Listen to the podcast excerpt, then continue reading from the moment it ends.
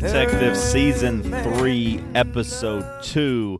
This was a double header, so it came out on Sunday night, but you know, it takes a couple days to get these ready, but uh, still thinking about it.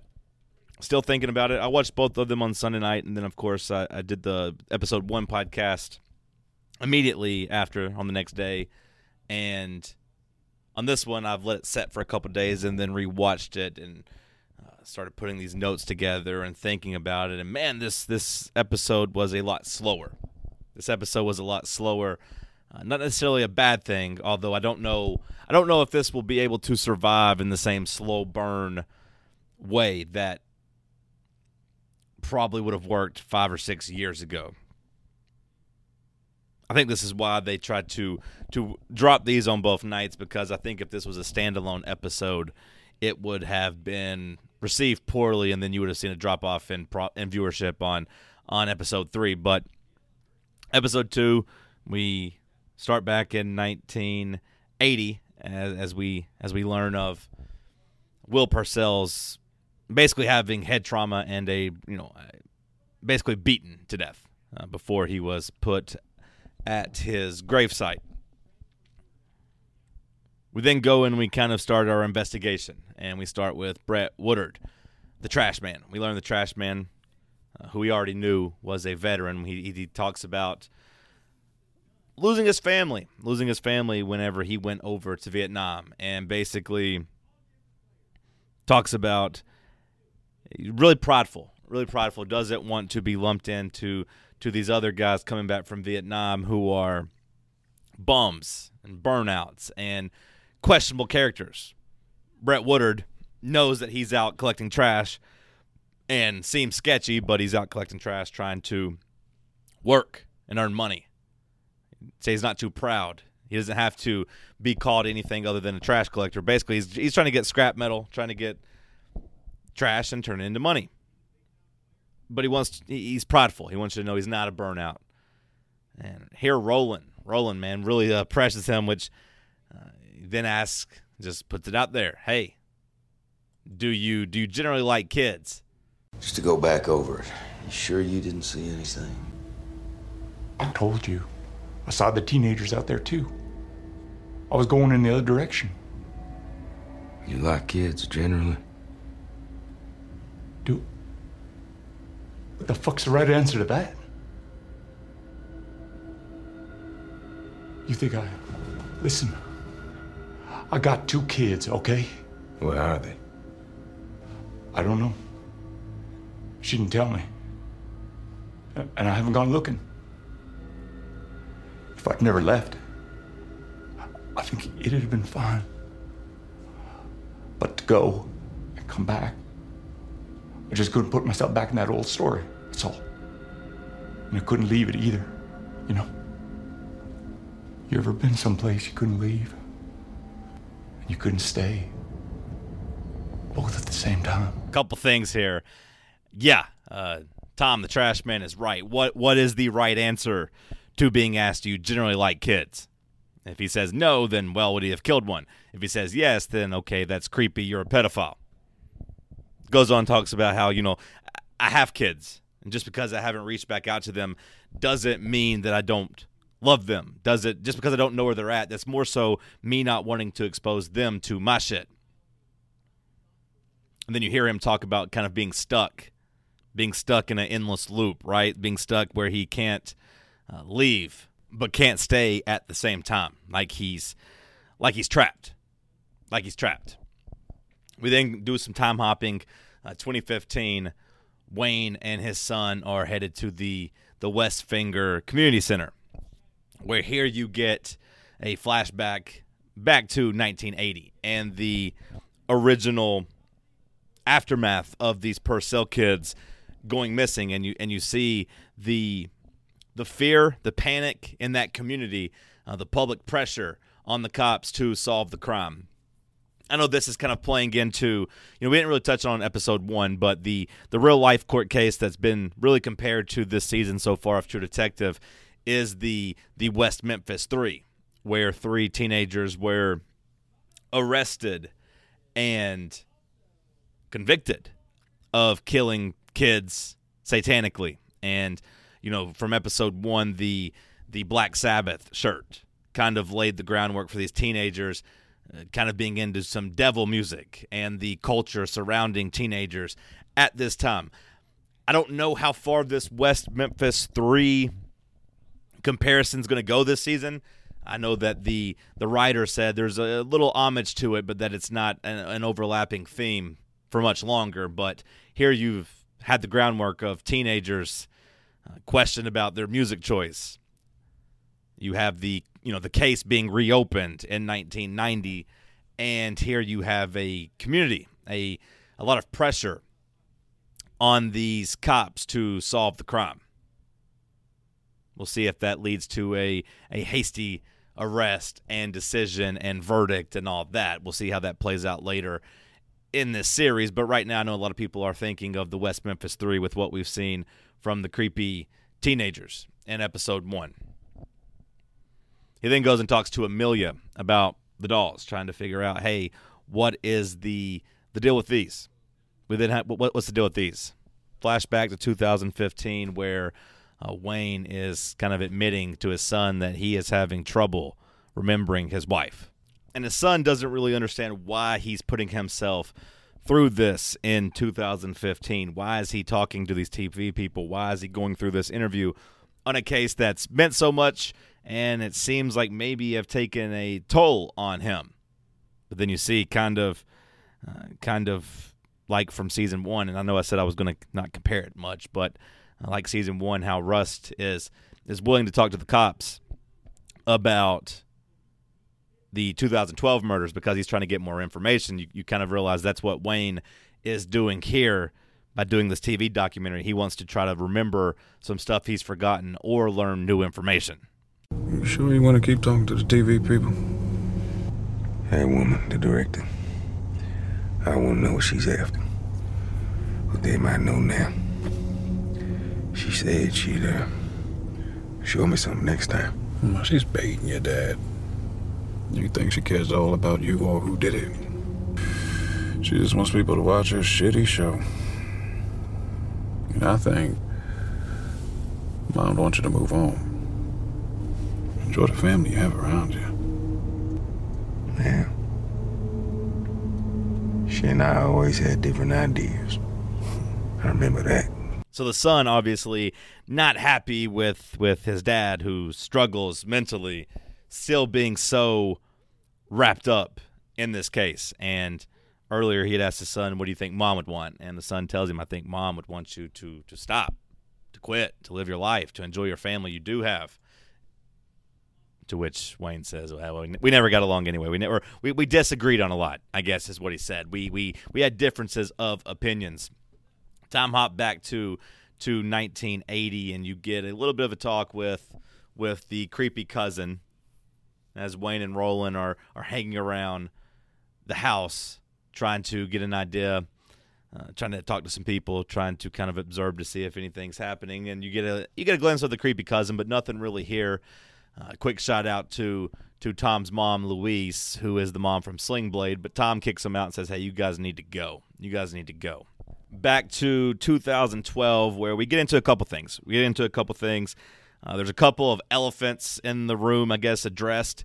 First, coming from the the lady doing the documentary where she talks about the dolls. Like we're still trying to focus on the dolls and figure out their meaning. And she says that they think the dolls could be linked to pedophilia. Did you know at various times since large scale pedophile rings connected to people of influence were uncovered in the surrounding areas? Do you know about the Franklin scandal? No. It's been theorized that the straw dolls are a sign of pedophile groups like the Crooked Spiral. So here's a little hat tip to season one of True Detective, where hey, we're in Louis, we're that was in Louisiana. Now we're in Arkansas, so obviously it's it's not far away, but the the pedophilia of season one, prominent figures. Now, at the end of season one in 2012, you know they had they had found no link between the the Tuttles, the governor, the you know the FBI cleared the the church and and the state from being involved in the pedophilia. But here she says, you know, we found locally there's been instances of people with with high influence with high influence who have been linked to it. They are the dolls could be a symbol or the circle. Think back to the the circle that you always saw the the Carcosa symbol. But a little a little nod here like hey, yeah, we know this might be a little si- a little similar. And like I said, we'll see if it connects at the end, but they're at least acknowledging that it's uh, along the same theme. And then they address the next elephant in the room. And you know, the first episode they didn't really adjust uh, address it, but here in episode 2 it it gets brought up a lot and that is the that is the fact that Wayne is a black man in Arkansas in the 80s, right? Like, did, did racism play a part in the investigation, in the case, in the subsequent reopening of the case? All of this, like, how how big of a battle did did Wayne fight? And uh, man, this uh, this is one of the more cringy lines from the from the episode, and I hope that they don't turn this uh, director into too much of a punchline, but she she wants to ask Wayne about this. Can I ask, with what happened in 1990 and you leaving the force, did you ever feel your leads and theories were discounted because of your race? Not particularly. No. Why? Well, I'm interested in the intersectionality of marginalized groups within authoritarian and systemic racist structures. Anyways, those those dolls from the scene, they were a significant lead. Well, I'm interested in the intersectionality of systematic racism. Or something like that. it seemed a little bit forced, but okay, now we see that she has a little bit of a, a theory, I guess, about the case and what where it's gone wrong. Uh, but okay, but yeah, back back to what I was saying. The dolls, the dolls mean something. Just felt a little forced and cheesy and not good writing. It felt more like Vince Vaughn's monologues from season two uh, than than good, smart rotting. Maybe that's how she's supposed to be, though. Maybe maybe we are suppo- supposed to kind of find her as a joke between the son saying she's just trying to make her shitty TV show and her being really awkward uh, when she talks. But in this episode, we see Amelia, of course, Wayne's wife. We see her kind of uh, take the lead, take the lead and start doing some police work, trying to help out. She's on the playground asking about the dolls, asking if anybody had seen the dolls, and she comes across a young boy named Mike who's like, "Yeah, I saw, I saw this doll. I saw this doll, and Julie had it. Julie had the doll at the end of the night when we went trick or treating on Halloween, and." You know, you find out later when he's getting in, not interrogated, but when he's talking to the cops trying to help them, she helps relax him and gets him to open up to Wayne and Roland. And we find out that Julie had been given the doll at the end of the night uh, by two men, two big men, two ghosts in big sheets. So we have a little bit of a lead here of okay, now we, we, we know this this doll might be connected and we know that this might be something that was a week in the making. You know, this was November 7th on the disappearance, and Halloween, of course, would be a week before that. So we have uh, we have a first lead, a lead that you know Wayne, Roland eventually take to their coworkers, to their bosses, and they try to launch a they try to launch a basically a investigation where they're going to try to enter people's homes and look around. You know, basically just go knock on their door, say, "Hey, can we come in? Look around." Some people will say yes and they might find some leads. Some people will say no and that's okay, but they want to try to rattle the cage a little bit and see if anyone panics and is out of the ordinary. To which his boss is like, no, well, this is dumb. This is dumb. We're not going to do that. But, you know, it's kind of talked about, well, we can't blow this opportunity to to try to stake out this area that Mike gave up to them, uh, his trick or treating path we can't make public this one th- secret that we know that we have a lead that this area of town where these kids trick or treated is our one connection, or I guess is is our one thing that we think we know about the potential, or I guess about the disappearance. We shouldn't talk about it. We shouldn't talk about it. We should watch that area and see what happens. Now, if we want to go and try to rattle them a little bit, that's one thing, but otherwise, let's stay quiet.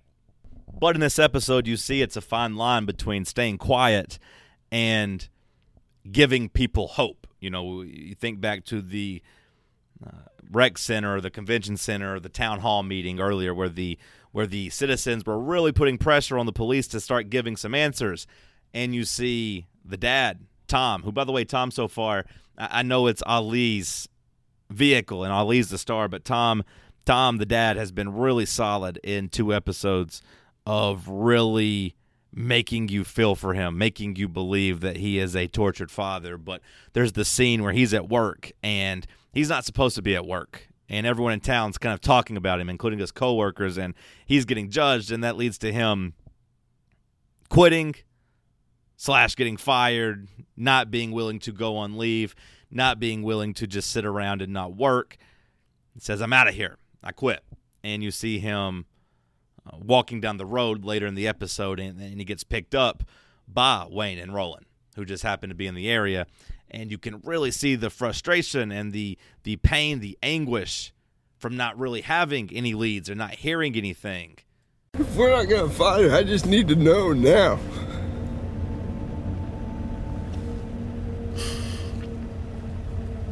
I can't go to sleep. I can't wake up.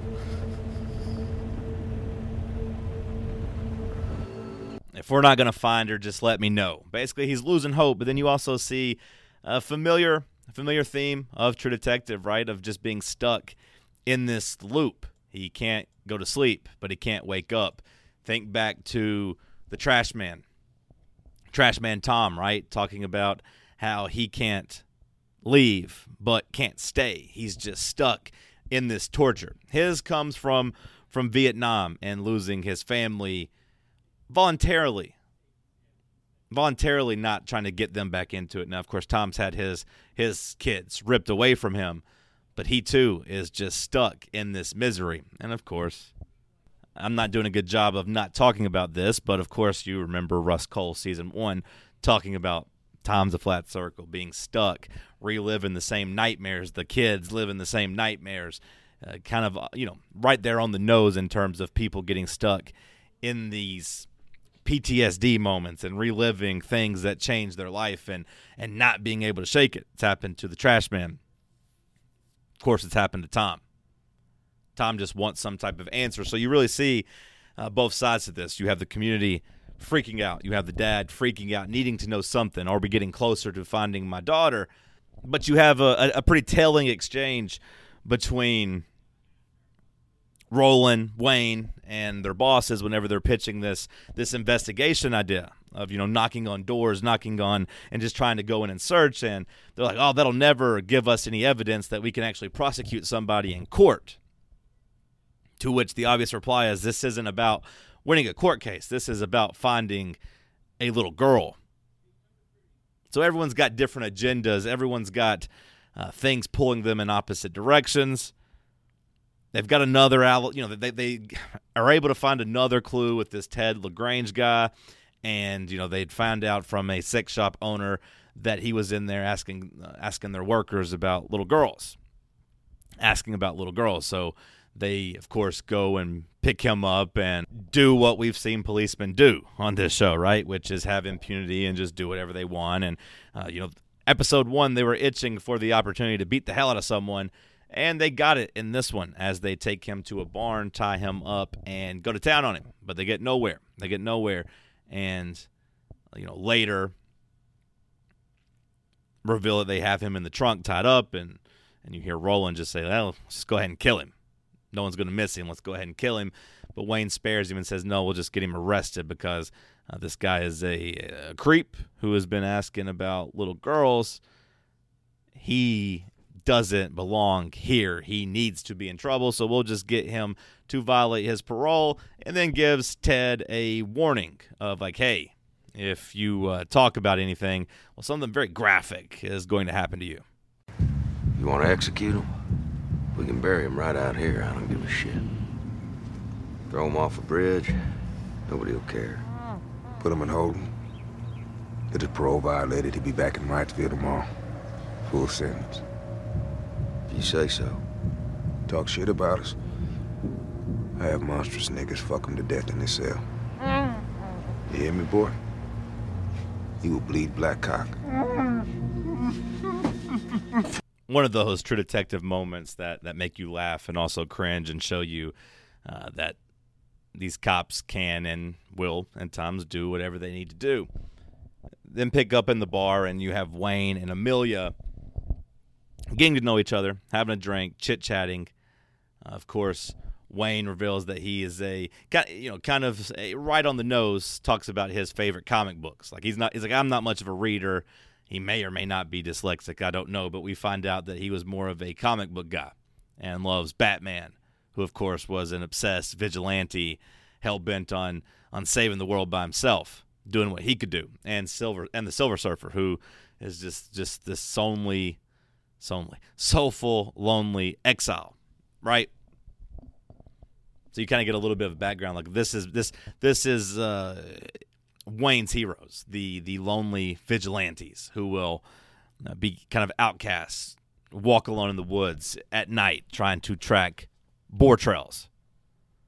But Wayne and Amelia's date slash get to know each other moment is ruined when they see that when they see that the police boss has gone on TV and blown their only lead, kind of gone out and uh, made it out, made it for the public to consume, freaked everyone out, and just got them bogged down with a bunch of fake leads. Episode ends with you know just the most drastic 2015 realization that that Wayne is in not good shape at all mentally. Like they had already obviously hinted at that, but uh, the episode ends with him the episode ends with him uh, being back where it all began in the streets, disoriented, lost, frightened, panicked. And that's how episode two ends. So, like I said, this episode had uh, it was a really a step back, of course, from the from the premiere, and I do think that they put this on back to back nights as a way to try to get you sucked in enough and not have to wait you know, weekend a week after a slow episode with only that to kind of go off of for 14 days. You can get by with both of these being on the same night. Episode one, of course, obviously had the excitement, the case being introduced to you. Episode two was uh, a step back, more minutia, more minutia and actual police work, which can be exciting, cannot be exciting at times. Uh, we we hinted on it I thought racism played a big part in this, and you see it with him talking to uh, the TV director and him talking to his partner, where he basically uh, questions, you know, like, why didn't you have my back? Why didn't you? Why didn't you help stop this? You're white, Roland. You should have been able to get your tribe mates, your people, to which, of course, Roland takes offense to. I knew they wouldn't listen to me. But you should have stopped that. Me? What am I supposed to do? You were there. I'm saying, our talk it don't mean anything. Don't matter if I'm right. You at least, you talk, it means something to him. Might consider what you're saying, might have stopped him from doing that. Bullshit. Who knew until it was on the TV? Why didn't you stop him? They ain't my tribe, man. Take care of your shit. Tribe? Where you think you are, asshole? I know where I am. Do you? It don't sound like it. Son, I know where I am in a way you will never understand. Are you high, Purple Haze? Because you're making about as much goddamn sense as my grandmother's dementia. Now I'm saying I know where I am. Hey, good for you. We'll see if the racism plays a big part in it moving forward or not, whether or not they just tried to kind of force this in in this episode just to address the elephant in the room. But we'll see what happens with episode three. We'll see what happens with episode three. I do worry that this is going to have trouble captivating people if it doesn't pick up quickly. We'll see where they go. So far, I'd give it a uh, seven and a half, eight out of ten. I've enjoyed it. We'll see where they go from here. All right, check out episode three whenever it comes out. I'll try to get it out Monday after the after the debut. Got the thread up on the Patreon if anybody wants to talk about it. I don't think anyone's really interested in talking about this so far. But patreon.com slash Reed's Ranch. Appreciate you guys. Talk soon.